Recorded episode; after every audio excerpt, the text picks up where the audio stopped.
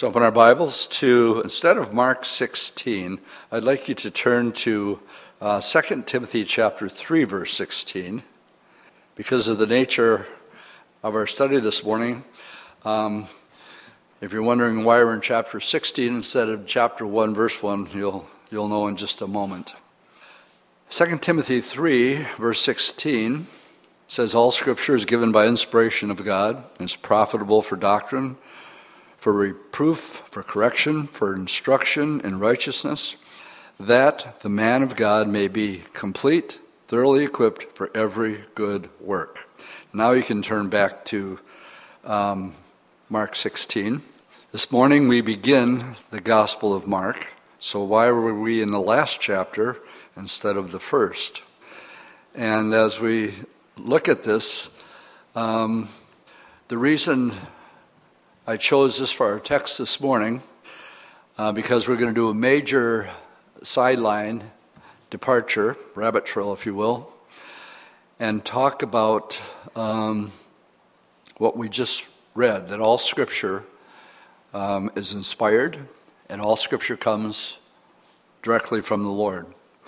The critics, and there are many when it comes to the last chapter of Mark 16, especially the last 12 verses.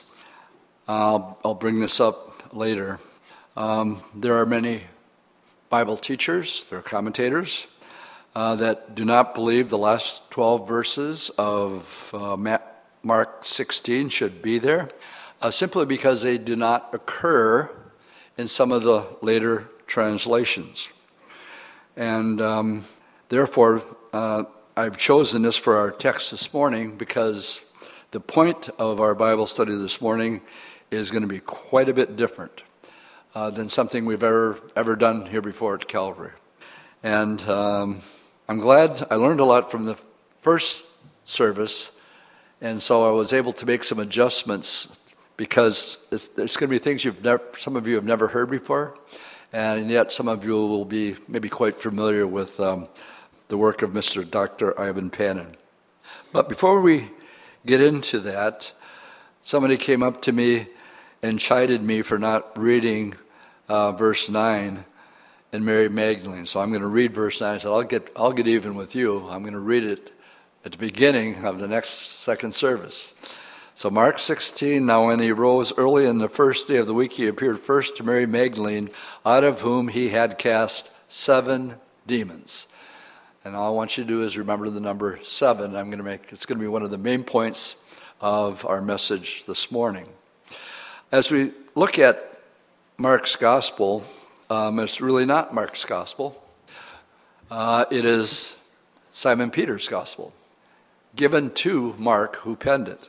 So yes, Mark penned it, but it was handed down, and this is really Peter's gospel. The Gospel of Mark is chronologically the first gospel that was written. It was actually one of the first books written in the New Testament. Not the first, but one of the first.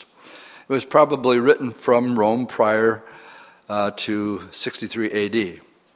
This man, Mark, was one of the writers of the New Testament who was not actually an apostle.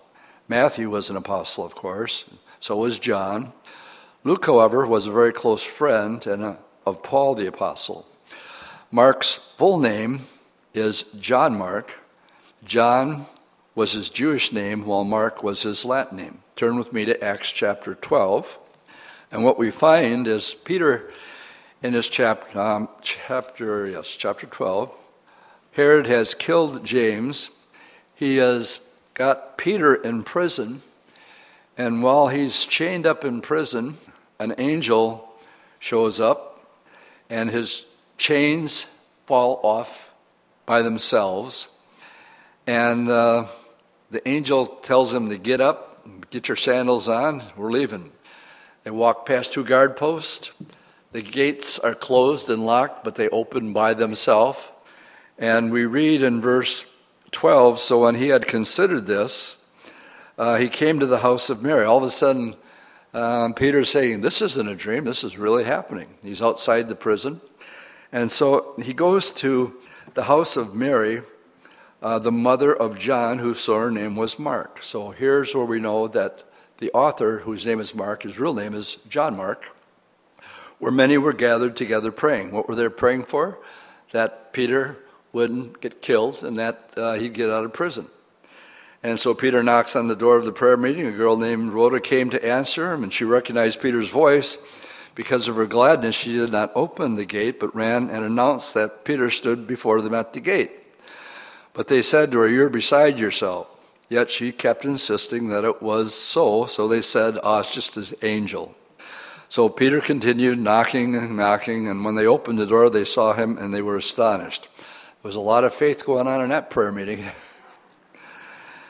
And so here, I come here only to show you that his name is John Mark.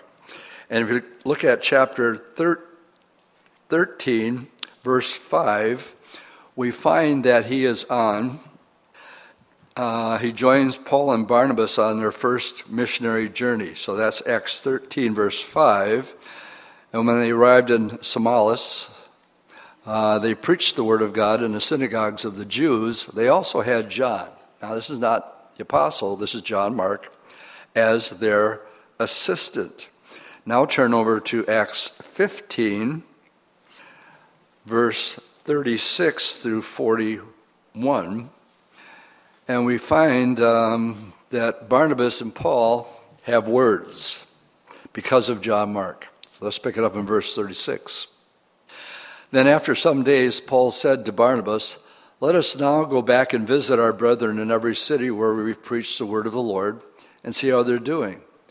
Now Barnabas was determined to take with them John called Mark. This would be Uncle Barnabas to Mark. But Paul insisted that they should not take him, the one who had departed from them in Pamphylia and had not gone with them to the work. And the contention became so sharp that they departed from one another. And so Barnabas took Mark and sailed to Cyprus, and Paul chose Silas and departed, being commended by the brethren by the grace of God. And he went through Syria, Cilicia, strengthening the churches. Now, turn with me back to 2 Timothy 4 this time, and this has a happy ending as far as the relationship with Paul. This would be considered one of the last prison epistles. He's in prison at the time, and we find a reunion here and him talking about John Mark. So 2 Timothy 4.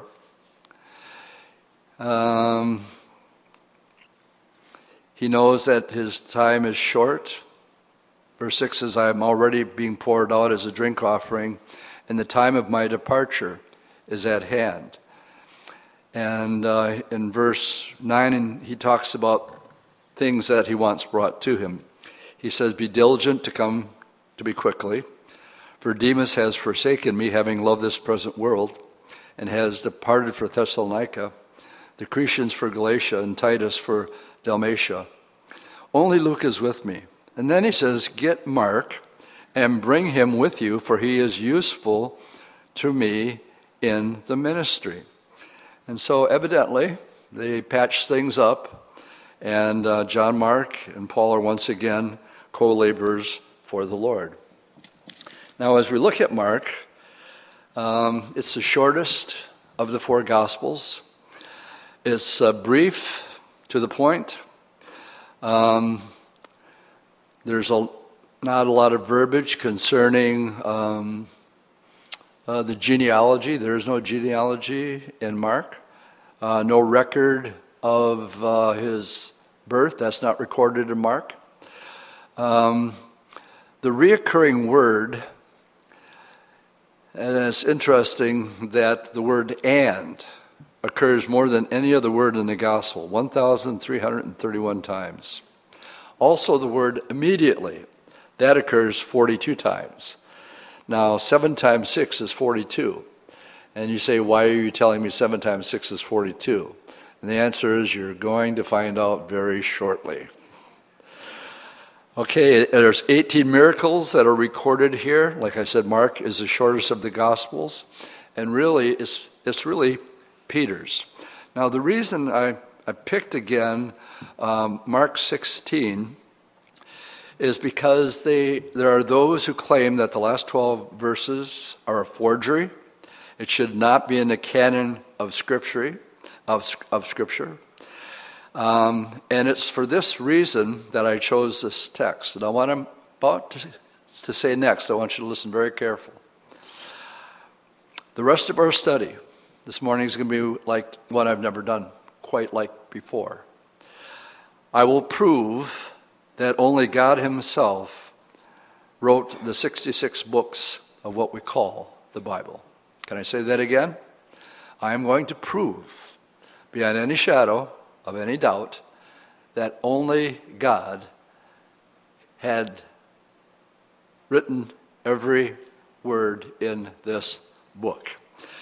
Where we started in 2 Timothy 3:16, and it says, all scripture is given by the inspiration of God, profitable for doctrine, for reproof, for correction and instruction in righteousness. If you're taking notes, you might want to jot down 2 Peter 1 verse 21, says, for prophecy never came by the will of man, but holy men of God spoke as they were moved by the Holy Spirit.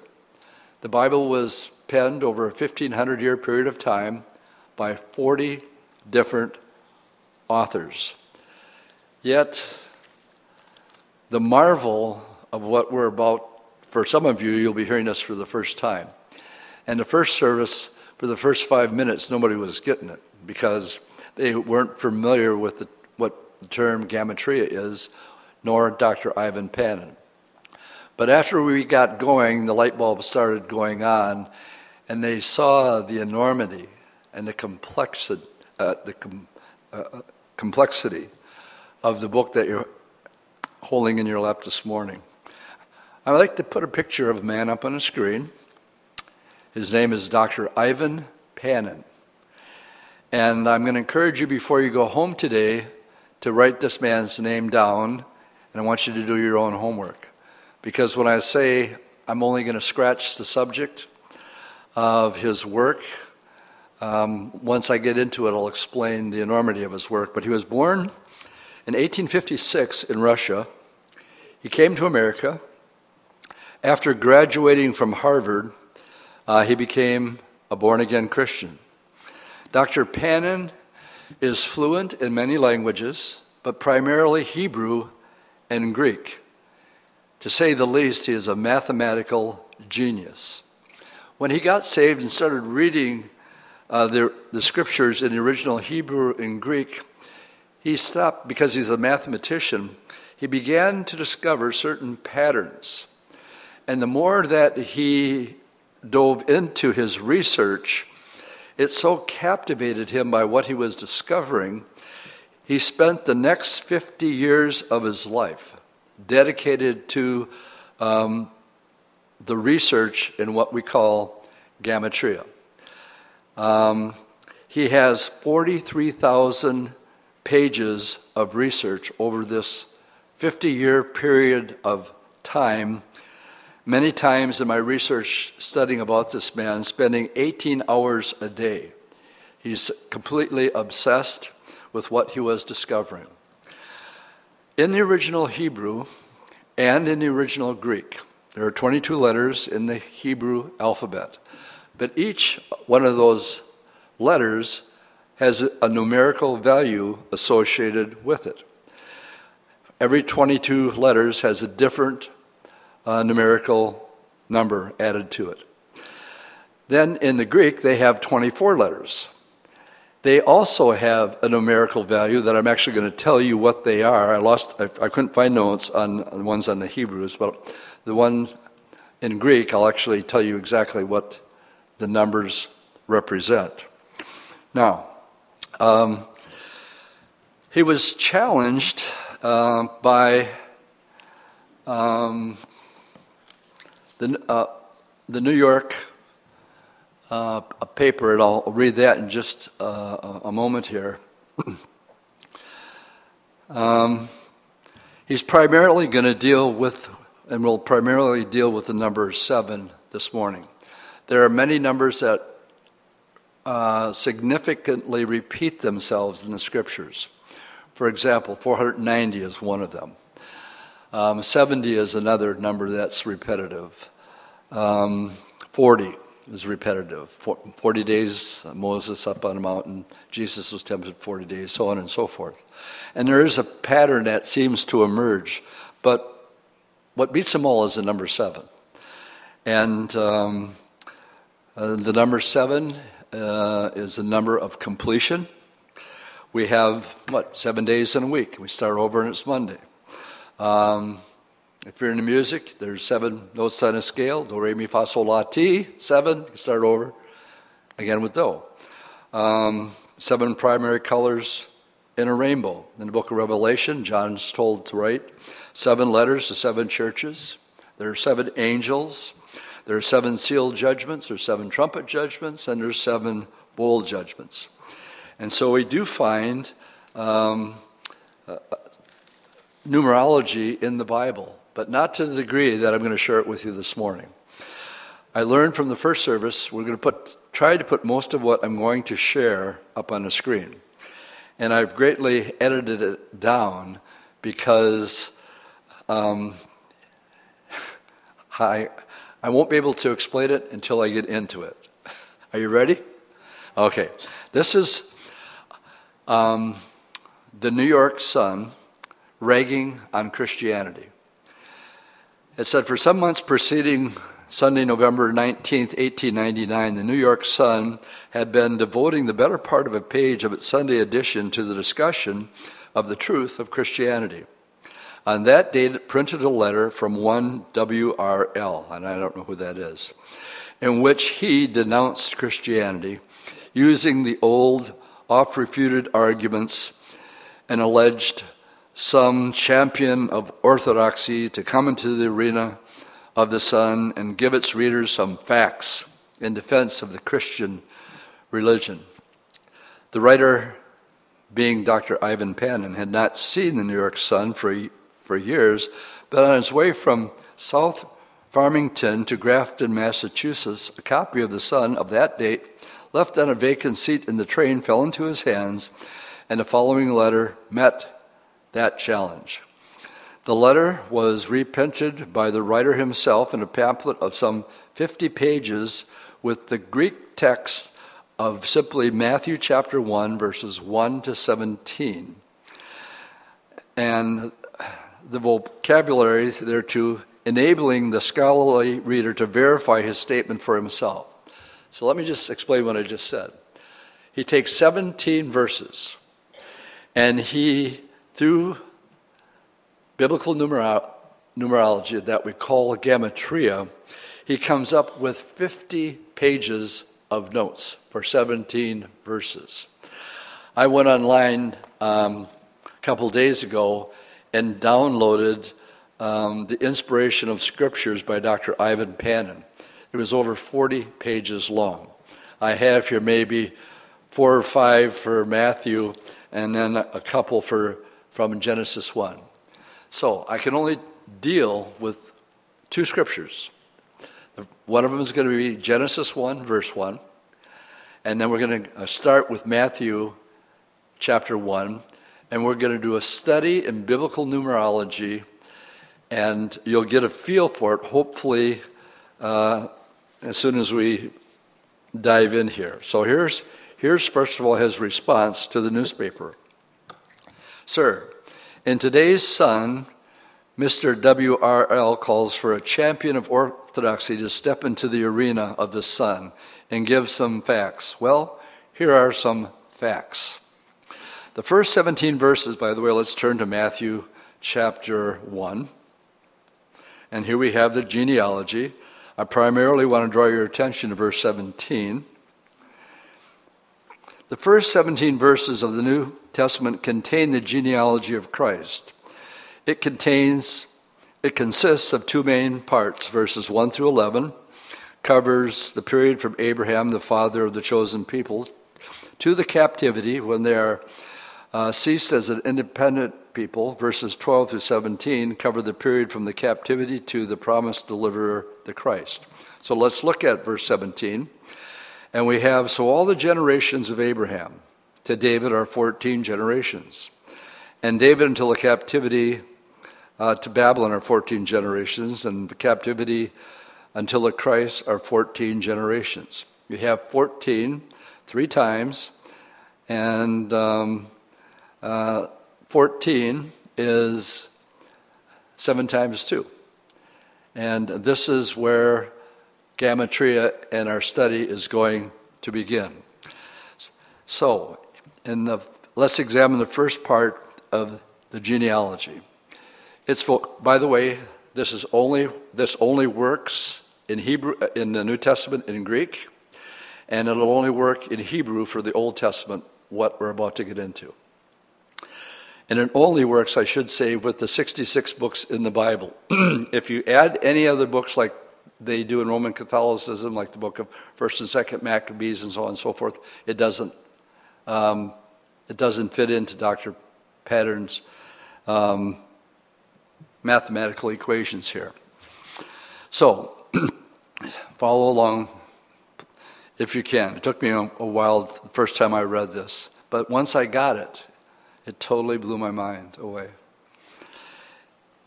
And its vocabulary, it has 49 words, or 7 times 7.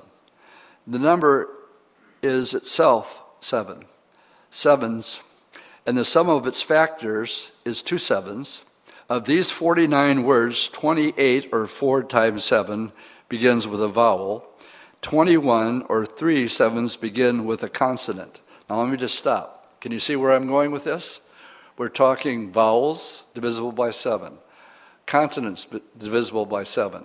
The number of words in the Hebrew counted up, add them up, divisible by 7. Pronouns, adjectives, whatever it is, if it's written, there's a pattern that emerges that all of them will be divisible by 7. Again, these 49 words of the vocabulary have 266 letters, or 2 times 7 times 2 times 19. This number itself, 38 sevens. And the sum of its factor is 28, or 4 sevens. While the sum of its figures is 14, or 2 sevens. Of these 266 letters, moreover, 140, or 27s, are vowels, 126, or 18 sevens, are consonants. This is to say, just as the number of words in vocabulary is a multiple of 7, so is the number of its letters a multiple of 7. Just as the sum of the factors of the numbers of the words is a multiple of 7, so is the sum of the factors of the numbers of these letters a multiple of 7. And just as the number of words is divided between vowel words and consonant words by 7, so is their number of letters divided between vowels and consonants by 7. Again, of these 49 words, 35, or 5 sevens, occurs more than once in the passage, and 14, or 2 sevens, occur but once. 7 occurs in more than one form, and 42, or 6 sevens, occur in only one form. And among the part of speech, the 49 words are thus divided. 42, or 6 sevens, are nouns. 7 are not nouns. Of the nouns, 35, or 5 7, are proper names. 7 are common nouns. Of the proper names, 28 and male ancestors of Christ, and 7 are not. Are you beginning to catch this, what's going on here? 25, or 6 to 4, is not going to work in this equation. Okay, only you old musicians got that one. I stole it from them. Those that are making jokes in the back, and I told them I'm going to use that in the second service. Okay. Next page. Remember now, this is just the first 17 verses of Matthew. Moreover, next on the screen, moreover, these 49 words are distributed alphabetically, thus words under, I apologize because we couldn't get the letters up here, what they would, we do have them down here in the Greek. Our 21 numbers, or 3/7, whatever the letter is to the next letter, 14 or 2/7. Next one also 14. No other group of 7s stopping at the end of a letter are made by these 49 words. The groups of 7s stop with these letters and no other, but the letters. And then it has these letters are letters 1, 5, 6, 10, 12, 22 of the Greek alphabet, and the sum of these numbers, called their place value, is 56, or 8/7. The enumeration of the numeric phenomena of these two verses does not begin to be exhaustive, but enough has been shown to make it clear that this part of the genealogy is constructed on an elaborate design of 7s. Then he says, let us now turn to the genealogy as a whole. I will not weary you readers with recounting all the numeric phenomena thereof. Pages alone would exhaust them. I will point out only one feature. The New Testament is written in Greek. The Greek had no separate symbols for expressing numbers corresponding to our Arabic figures, but used instead the letters of their alphabet. Just as the Hebrews, in whose tongue the Old Testament is written, made use for the same purpose of theirs. So here we go. Accordingly, there are 24 letters stand for the following numbers. So starting with, like we would say, A, that would be 1. B would be 2. But of course, I'm in English now and not in Greek. And so goes 3, 4, 5. 6 is missing. 7, 8, 9, 10. Then it goes, jumps to 10s, to 20, to 30, to 40, to 50, to 60, 70, 80, doesn't have 90. Then to 100, then a letter, its numerical value, one letter would be 200, another one 300, 400, 500, 600, 700, 800. Every Greek word is thus a sum in arithmetic obtained by adding the numbers for which its letters stand or their numeric value. So in other words, you could take a word and count up the letters, look what the numerical value would be, do the math, and then you'd have the numerical value for that one word. Are you with me? Most people are nodding in their head. That's good. Some are wondering what the Packer score is going to be. 7-7? Just kidding. Now the vocabulary to the entire genealogy has 72 words. If we write its numerical value over such each of these 72 words and add them, we get for their sum 42,364. Now we have a clearer picture here of the Greek letters. The first set has 9,821, or 1,403/7s. The next series of letters, the mathematical value is 1,904 or 272/7. The next series is 3,703 or 529/7. The next set is 19,264 or 2,752/7. And the last set of letters, 7,672 or 1,096/7. But the numerical value of the 10 letters used for making these groups is 931, or 7 times 7 times 19, a multiple not only of 7, but of 7/7s. Then he gets a little sarcastic here with the writer of the article in the paper. Let Mr. W.R.L. try to write some 300 words intelligently like this genealogy, and reproduce some numeric phenomena of like degree. If he does it in 6 months, he will indeed do a wonder.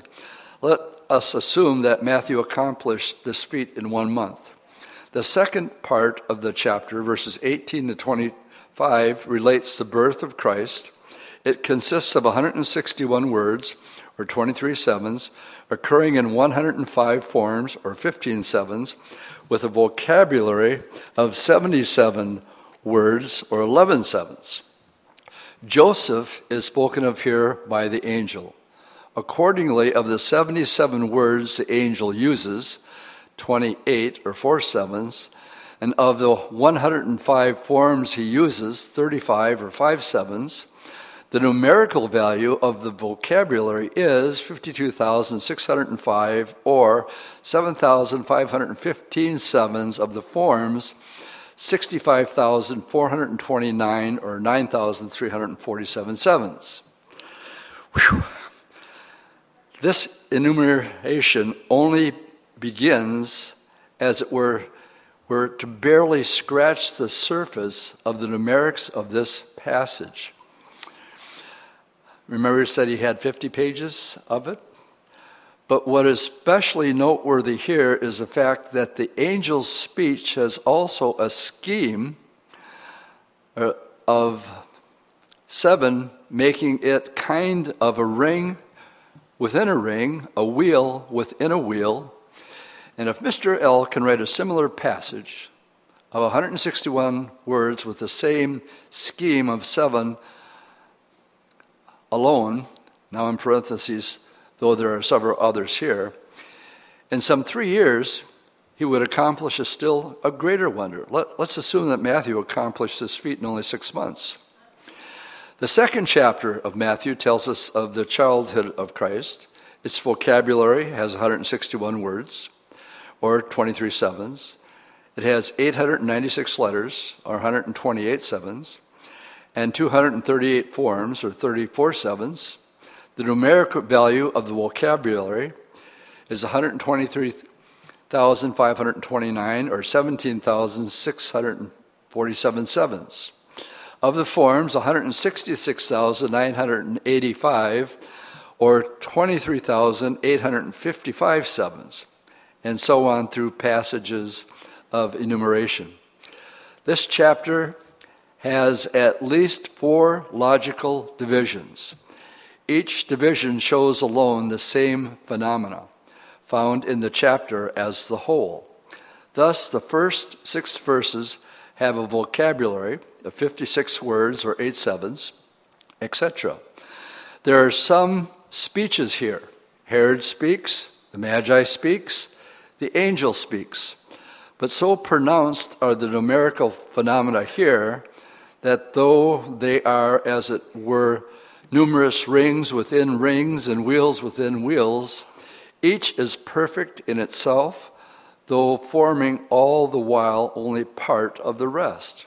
If Mr. L could write a chapter like this, as naturally as Matthew writes, but continuing in some 500 words, so many intertwined, yet harmonious numeric features, it says the rest of his days, whatever his age is now, or the one to which he is to attain, if he thus accomplishes it at all, it would indeed be a marvel. Let's just assume that Matthew accomplished his feat in only 3 years. This is not, however, a single paragraph of the scores in Matthew that is not constructed in exactly the same manner. Only with each additional paragraph, the difficulty of constructing it increases, not in arithmetic, but in geometrical progression, for he contrives to write his paragraphs so as to develop constantly fixing numeric relations to what goes before and after. Thus, in this last chapter, he contrives to use just 7 words not used by him before.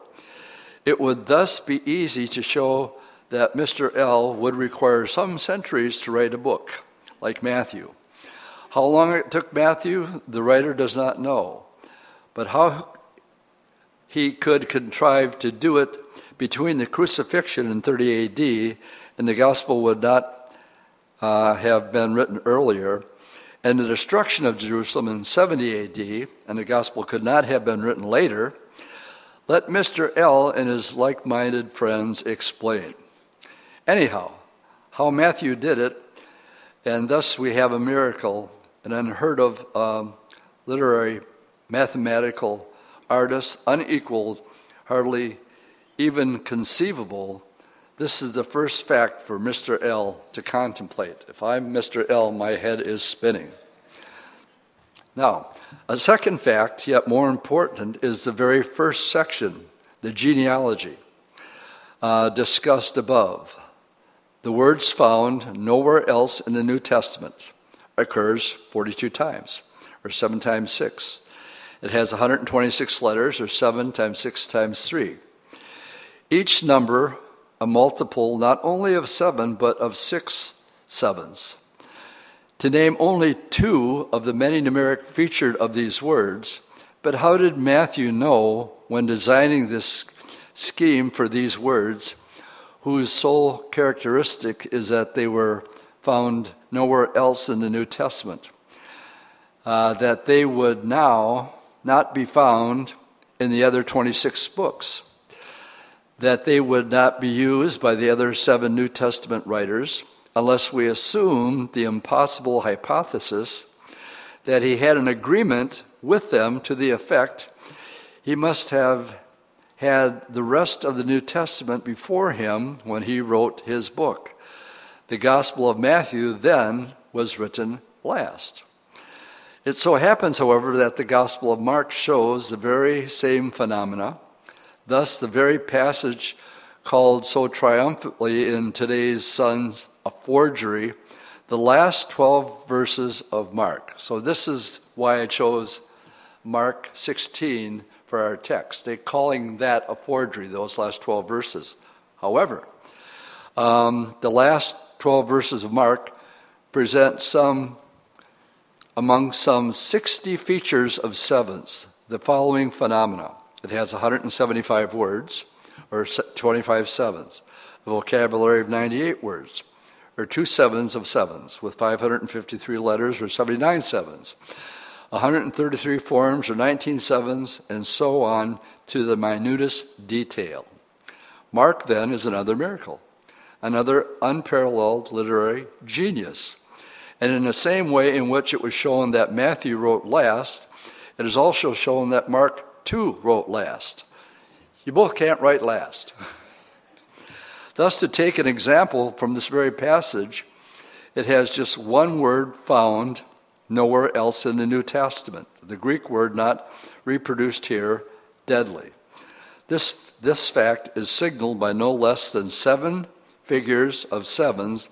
Thus, its numerical value is 581, or 83 sevens, with the sum of its figure 14, or 2 sevens, of which the letters 3, 5, 7, 9 from the beginning of the word have 490, or 7 times 7 times 5 times 2, a multiple of 7 sevens, with the sum of its factor 21, or 3 sevens.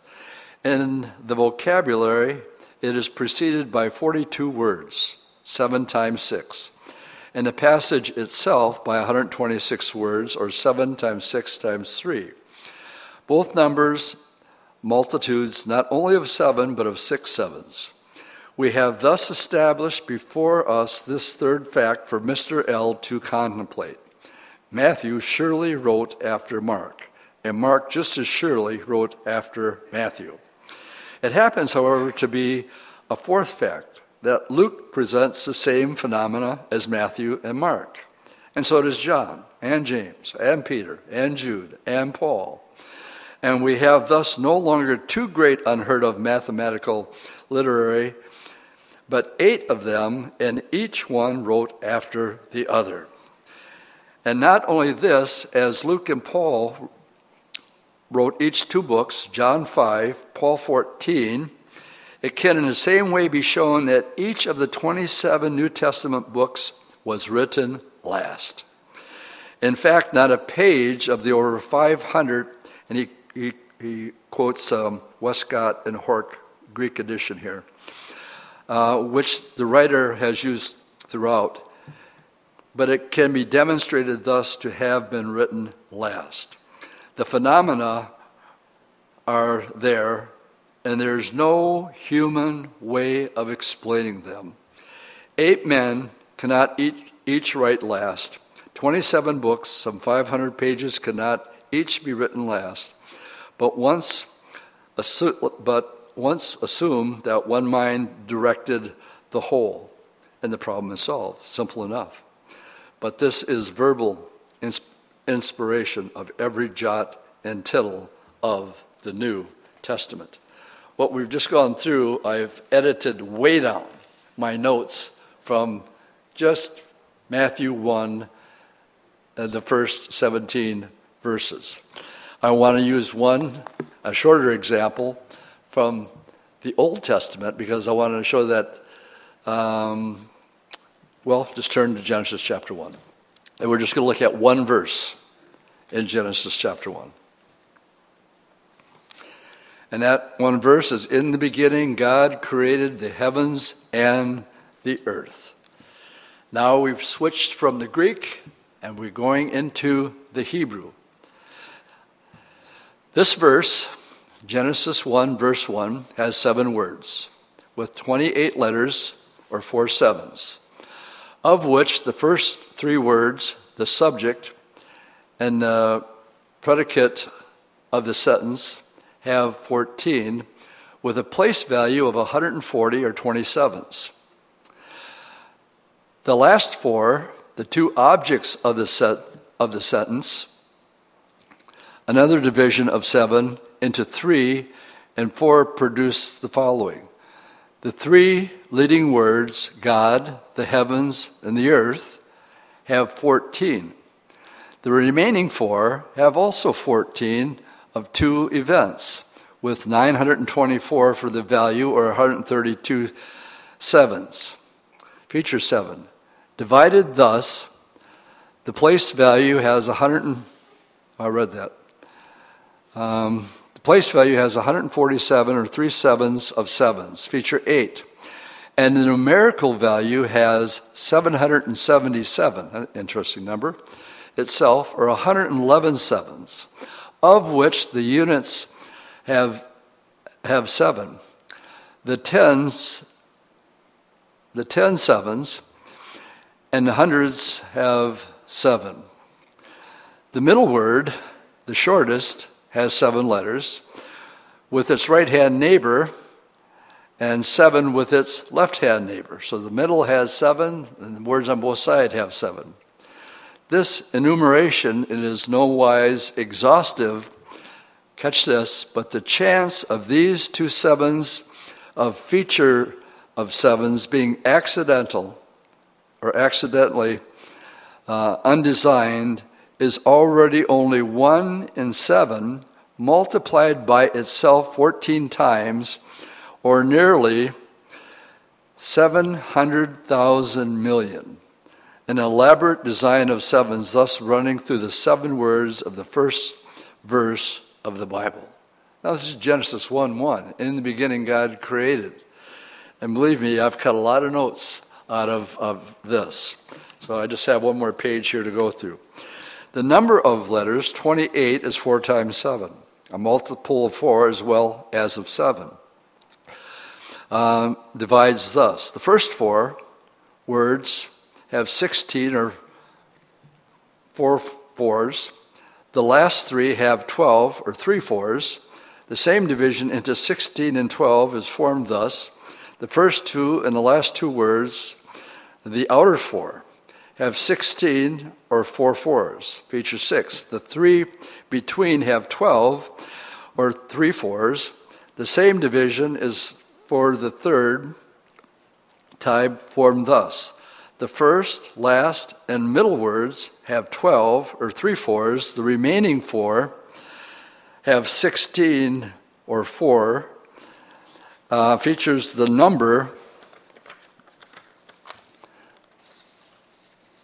of letters in the 7 words. They are 2, 3, 3, 4, 5, 5, and 6.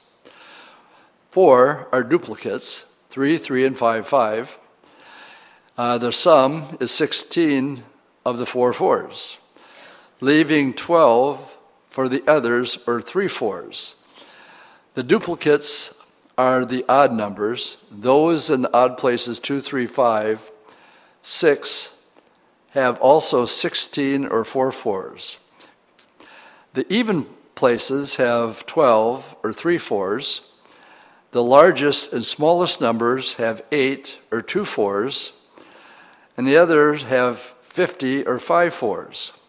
Now, the chance of these 16 features of 4 to be here undesigned is less than 1 in 3,600,000,000. An elaborate design of 4s as well of several runs through 7 words of Genesis 1:1. Is your mind blown yet? We're just in one verse in Genesis 1:1. All right, this is the final. This what we have up next is our final part of Genesis 1:1. The numerical value of Genesis 1:1 is 2,701, or 37 times 73. The combination of 37 with its reverse 73 divides us. Words 1 through 5, their value 1998, or 37 times 18 times 3. Words 6 through 7 have 703, or 37 times 19. The division is by 37, and a sum of the featured figures of 1998 times 703 is 37, and the number 703 is in turn divided thus. Word 6 has a value of 407, or 37 times 11. Word 7 has a numerical value of 296, or 37 times 2 times 2 times 2. Of the last division, it is to be noted that the sum of the figures of the factors is 28, or 4 sevens, and that of the figures of 407 times 296 is also 28, or 4 sevens. The leading nouns, God, the heavens, and the earth, have 777, or 21 37s. The other words have a numerical value of 1924, or 52 37s, and the sum of the figures 777 and 1924 is 37. Of the 777, God, the heavens, have 481, or 37 times 13, and the earth has a value of 296, or 37 times 8. Oh, man. The words with the largest and smallest numeric value, 913 and 86, have 999, or 37 times 3 times 3 times 3, and the other have 1702, or 37 times 2 times 23. With the sum of the figures 999 and 1702, also 37, the sum of the figures, their factors, is 36, itself 6 by 6, by a neighbor of both 37 and 35, 5 sevens featured. Again, words 5 through 6 from their numeric value 802, the neighbors of 803, or 1173, the reverse of 37, leaving for the other 1899, the neighbor of 1898, or 73 times 2 times 13. This division is by 73. But the sum of the figures of 802 and 1899 is 37, feature 11. Again, the 7 numeric values of the words of Genesis 1:1, arranged in their actual order, 86, 203, 296, 395, 401, 407, 913. Their NOS 1 through 3 have 585, or 73 times 2 times 2 times 2, and 4 through 7, 2,116, or 73 times 29. This division is also by 73, but the sum of the figure of the factors are 585 and 216 is 37. I will stop and tell you at this time, I left 4 pages to continue on Genesis 1:1 back there. So when he says he's just scratching the surface, this is one verse, Genesis 1:1. As I wrap this up this morning, I want to go back to Matthew chapter 16. What we're doing this morning is we're just getting over a prophecy conference. Most of the conference was about how in trouble the church is today and why. And the major contributing factor is people no longer teach the Bible chapter by chapter and verse by verse. They've exchanged it with programs. People have stopped going. A lot of people now, because basically they're really not getting fed. The reason I chose this text here this morning is because yesterday in men's prayer, we go around and we pray for everybody. One guy is witnessing to one of his guys at work. He says, "I don't want to hear it. You know, the Bible. Who's going to believe the Bible? It was written by a man, and it's a fallacy." And I said, I'm glad you said that this morning because this is what I'm talking about tomorrow. I want to leave you with one thought. I want you also to take a note, and I'm going to give you a challenge. I want you to write down, because what I just shared with you is overwhelming. Would everybody agree? And no way could we follow everything that was being said. I want you to be a Berean. I would like you to write the name of Dr. Ivan Panin down. And I want you to do your own homework. And then I'm going to take it a step farther. Every person here knows somebody who doesn't want anything to do with Christianity because this book was written by man. When I found this out, I wrote down the name of every friend. This would have been in the early 70s. I wrote down the name of every one of my friends. And I downloaded Dr. Ivan Panin complete work, at least the 43 pages of it, and set it out to them. And I triple dog dare you to read this and prove it wrong, just like Dr. Ivan Panin did to the guy at the New York Suns. You want facts? I can give you facts. I can give you more facts than you'll ever want to hear in your life. And I'll just use Genesis 1:1, and that will overwhelm you. And then I'll just use Matthew 1, just do the genealogy. That will overwhelm you. But here's the thing. My wedding ring says, I am my beloved's, and my beloved's is mine. It's in Hebrew. Now in Hebrew, they have the letters, they have a little jot and a tittle. And if you remove a jot, it completely changes the meaning of that letter. If you leave the tittle there, then it remains intact, but it completely changes what you're saying. Jesus said this book would be fulfilled to every jot and every tittle. So when you start with Genesis 1 and you follow it through to the last verse in Malachi, which is all in Hebrew, gang, you can't take out one letter. You can't take out one jot or one tittle. That's how incredibly detailed this book is. I thought the whole argument for evolution and creation should have been over with, just using common sense when they found DNA. They're cracking a case right now because they found a piece of DNA from 20 years ago, and they finally found the match. Somebody they had let go and released, but now they got the DNA evidence. The information in one strand of DNA is so complex, it would take a library that would go 500 miles above the earth if you stacked up the information in one strand of DNA. Did you hear what I just said? Be a Berean, prove me wrong. I mean, that should end if you have common sense that there's no way that you evolved from a monkey. That's crazy. And that you mutated off of some red rock, as Rush Miller was talking to us about during the prophecy conference. Some guy said, you believe that you Christians believe that God created you. And he looked back at him and he says, well, you believe that you developed off of a wet rock.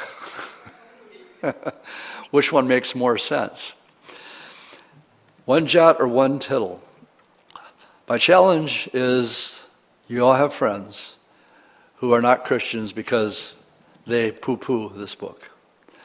And with just a little bit of information that I'm trying to get across this morning, it's impossible for man to have anything to do with this book. And that when he says, heaven and earth will pass away, but not this book. And for the countless ages to come, that's eternity, he's going to be revealing his mysteries from what's really in this book. After men's prayer yesterday, somebody came up and said, is this like the Bible code thing? And I said, am I glad you said that? Because I want to make something perfectly clear here. Gematria, the study of Dr. Ivan Panin's work in biblical numerology, is not to be equated with the Bible code. There's books out there that go beyond what we just taught here this morning. And that I would give no credibility to whatsoever. On the other hand, I'm challenging you, just like he was so confident when he wrote back, he says, I will give $100,000 to anybody who will prove me wrong. Now, if I'm back in the 1800s and somebody's offered me $100,000, I'm doing it just for the money to come up with it. Nobody ever picked it up. Some people got sarcastic, and as people will get sarcastic, but they really don't have an argument. But the majority said absolutely nothing. They kept their mouth shut because it cannot be refuted. Probably a good place to end and a good place to say amen. Let's stand and we'll pray. Lord, we're overwhelmed with all the information that we've taken in this morning. And yet, Lord, we don't want to miss the heart of the matter. Yes, we see evidence of design in an unbelievable and incredible way. And we stand in awe, Lord, at your greatness and the type of mind, the omniscient, all-knowing mind that you put together this book. Lord, help us as we begin our new week. Value the things that you value, as we were saying earlier, Lord. Love the things that you love and hate the things that you hate. And Lord, give us a boldness to challenge our unbelieving friends when they challenge your word. And we thank you for the ammunition. And I thank you for Dr. Ivan Panin and his pouring his entire life into this work. And I pray his rewards would be great in heaven. Thank you for your study this morning. In Jesus' name I pray. All God's people said, amen.